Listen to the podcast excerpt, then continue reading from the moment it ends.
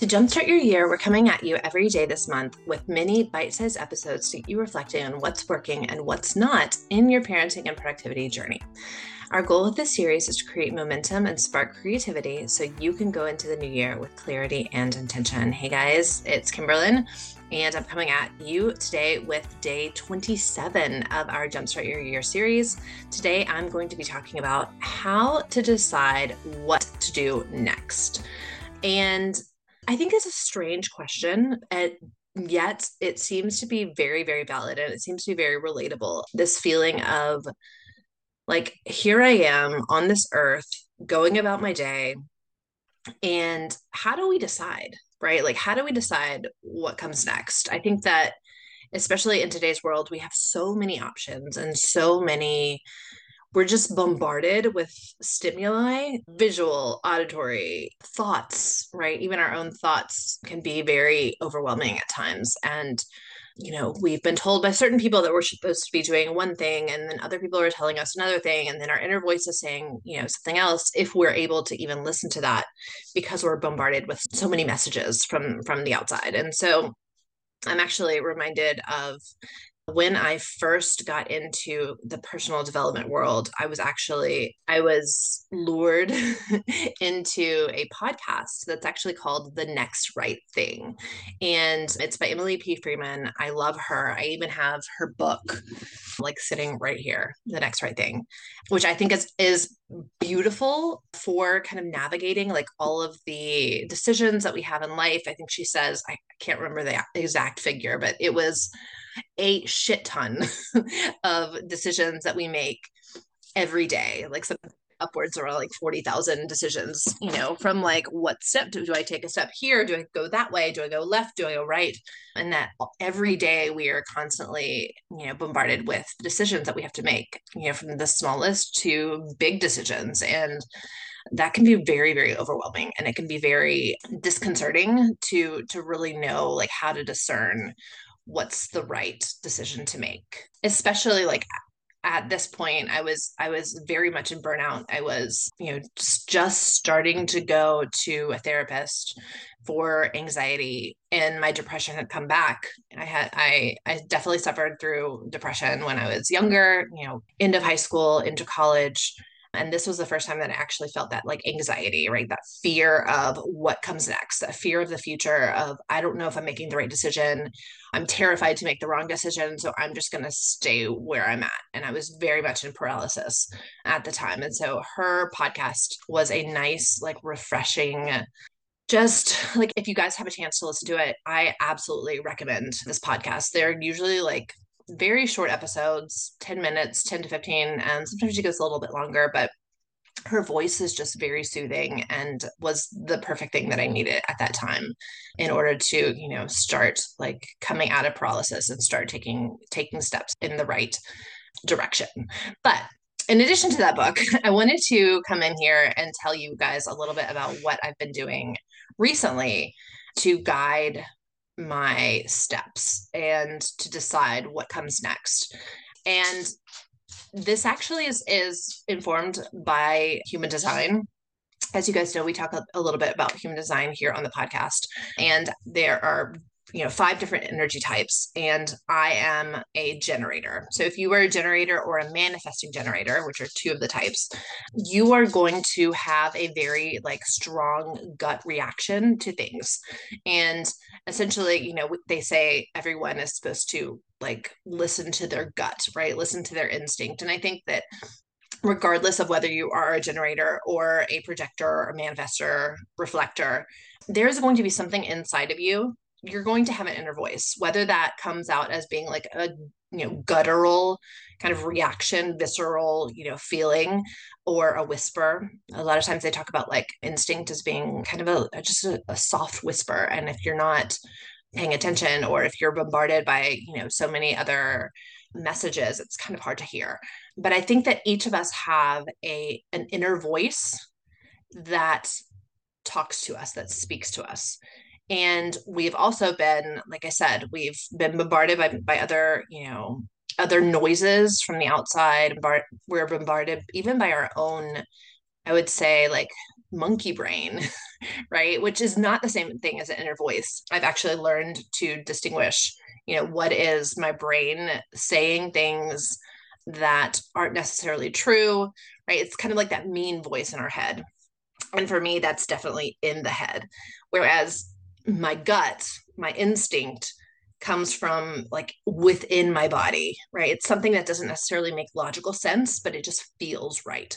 And so I've been learning and practicing this like shutting off, you know, the dick brain and listening to my gut and listening to, you know, what does my body say?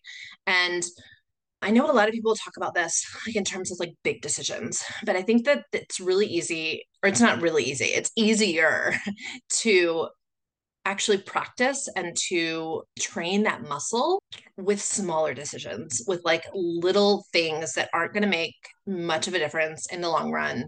And to start kind of practicing listening to our gut that way. And so one of the things that a lot of people talk about, especially when, with when it comes to like generator types in human design, um, we actually do really well with with like this or this decisions.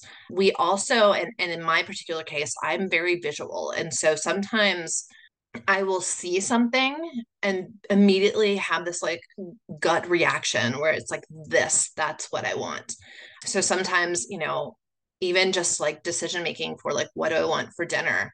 It could be going to the grocery store and looking, right? And looking and seeing what calls my attention.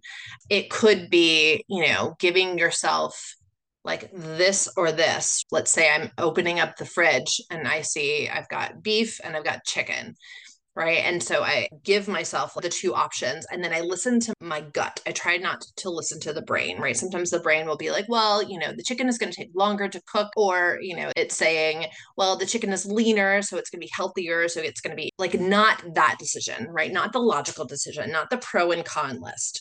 Right. Of actually looking at these two things and saying, what am I called to eat? So I think that these types of decisions are great for flexing that muscle, right? Of how can I make decisions that are not based on what my brain is saying, but what my body is saying? And so, you know, yesterday I actually went to the nail salon and I had no idea what color I wanted. I had permanent polish put on for Christmas. It needed to be changed. I knew that. And I knew that I needed to get it done, you know, now but I didn't have a picture in my head of like what I wanted. I just I said I'm going to go. I'm going to see the color palette, and then I'm going to pick whichever color calls to me. And so my first color that I chose was this kind of like turquoise color. Like I saw that color. I even saw the color on like a shampoo bottle and I was like, ooh, I like that color. And so I'm looking through the palette and I'm like, this one. And then I wanted to match it with something. And it was funny because I had another one of the the nail ladies, not the one who was doing my nails, but the one, you know, sitting next to her. She kept being like, hot pink, hot pink. and it was funny because I'd be looking at the palette and I'd hear the hot pink and I would look back and like, you know, and I was like, is this my like inner voice calling to me? But I realized it was, you know, quickly it was her trying to like influence me, which was funny because part of me was like, I do kind of want a hot pink color, but the one that she was telling me, you know, and she was like, look at these two together. And I was like, no, my gut was just like, that's not it. But there was a hot pink that had like glitter. And I kept seeing it and I was like, that one, that one, that one. and and that's when I actually really had to like flex that muscle of like, what are other people trying to influence me to do? And you know, my brain's being like, oh, but they're an expert, like they know what's right. And I had to keep coming back, like, no, this is part of my practice. This is part of like listening to myself and listening to what I am called to. And so I eventually I said, you know, that's a great combination. Like I think it's pretty, but this one is really calling to me. She said, you know, you, you got to listen to your gut. And I was like, yes, absolutely. And so it was just one of those times where uh, I got my nails painted and I'm in love with the colors. It's very kind of like cotton candy. And I love the glitter. Like I, I just, I, I have this obsession with like one of my nails has to have some type of like glitter shine to it so yeah, it was just one more confirmation. And and when I listen to my gut, there's always that confirmation afterwards of like, yes, I love this. And also, I think it builds that confidence muscle as well of knowing that like you have the decisions and you know the right answer, but how willing are you to listen to that answer? And I think a lot of times when we choose the answer that our gut had not picked but that our mind is is picking when we when we choose our you know our logical brain over our our gut and our body and our inner voice there's always that feeling of afterwards of like disappointment, of frustration, of I should have just listened, right? It's almost like our brain comes up with these ideas and our gut is saying, no, red flag, red flag, red flag, right? But we try to make sense out of it. We try to reason and we try to, you know, use that lot. We said, well, you know, everyone has has told me all my life like to to be logical. And yet when we choose the logical, you know, decision, it's not always it doesn't feel good and so that's kind of that's kind of been like further confirmation of like okay every time i pick something that's based on you know a logical decision i'm always disappointed right and whereas when i follow my instinct when i follow my gut that's when i not only feel good about my decision but i feel good about my ability to know the right answer and this has just been my constant practice, you know, I would say probably for the past like six months. I don't always, you know, make the right decision, but that is also just another lesson, right? It's another lesson and like, oh, right. I didn't listen to what my gut was saying. I was listening to what my head was saying. And but it but it's a practice and it's it's a journey and it's a process. And I think that the more that we trust ourselves with these little decisions, with, you know, what am I going to have for dinner or what color am I going to paint my nails or am I going to wash dishes right now or am I going to do laundry?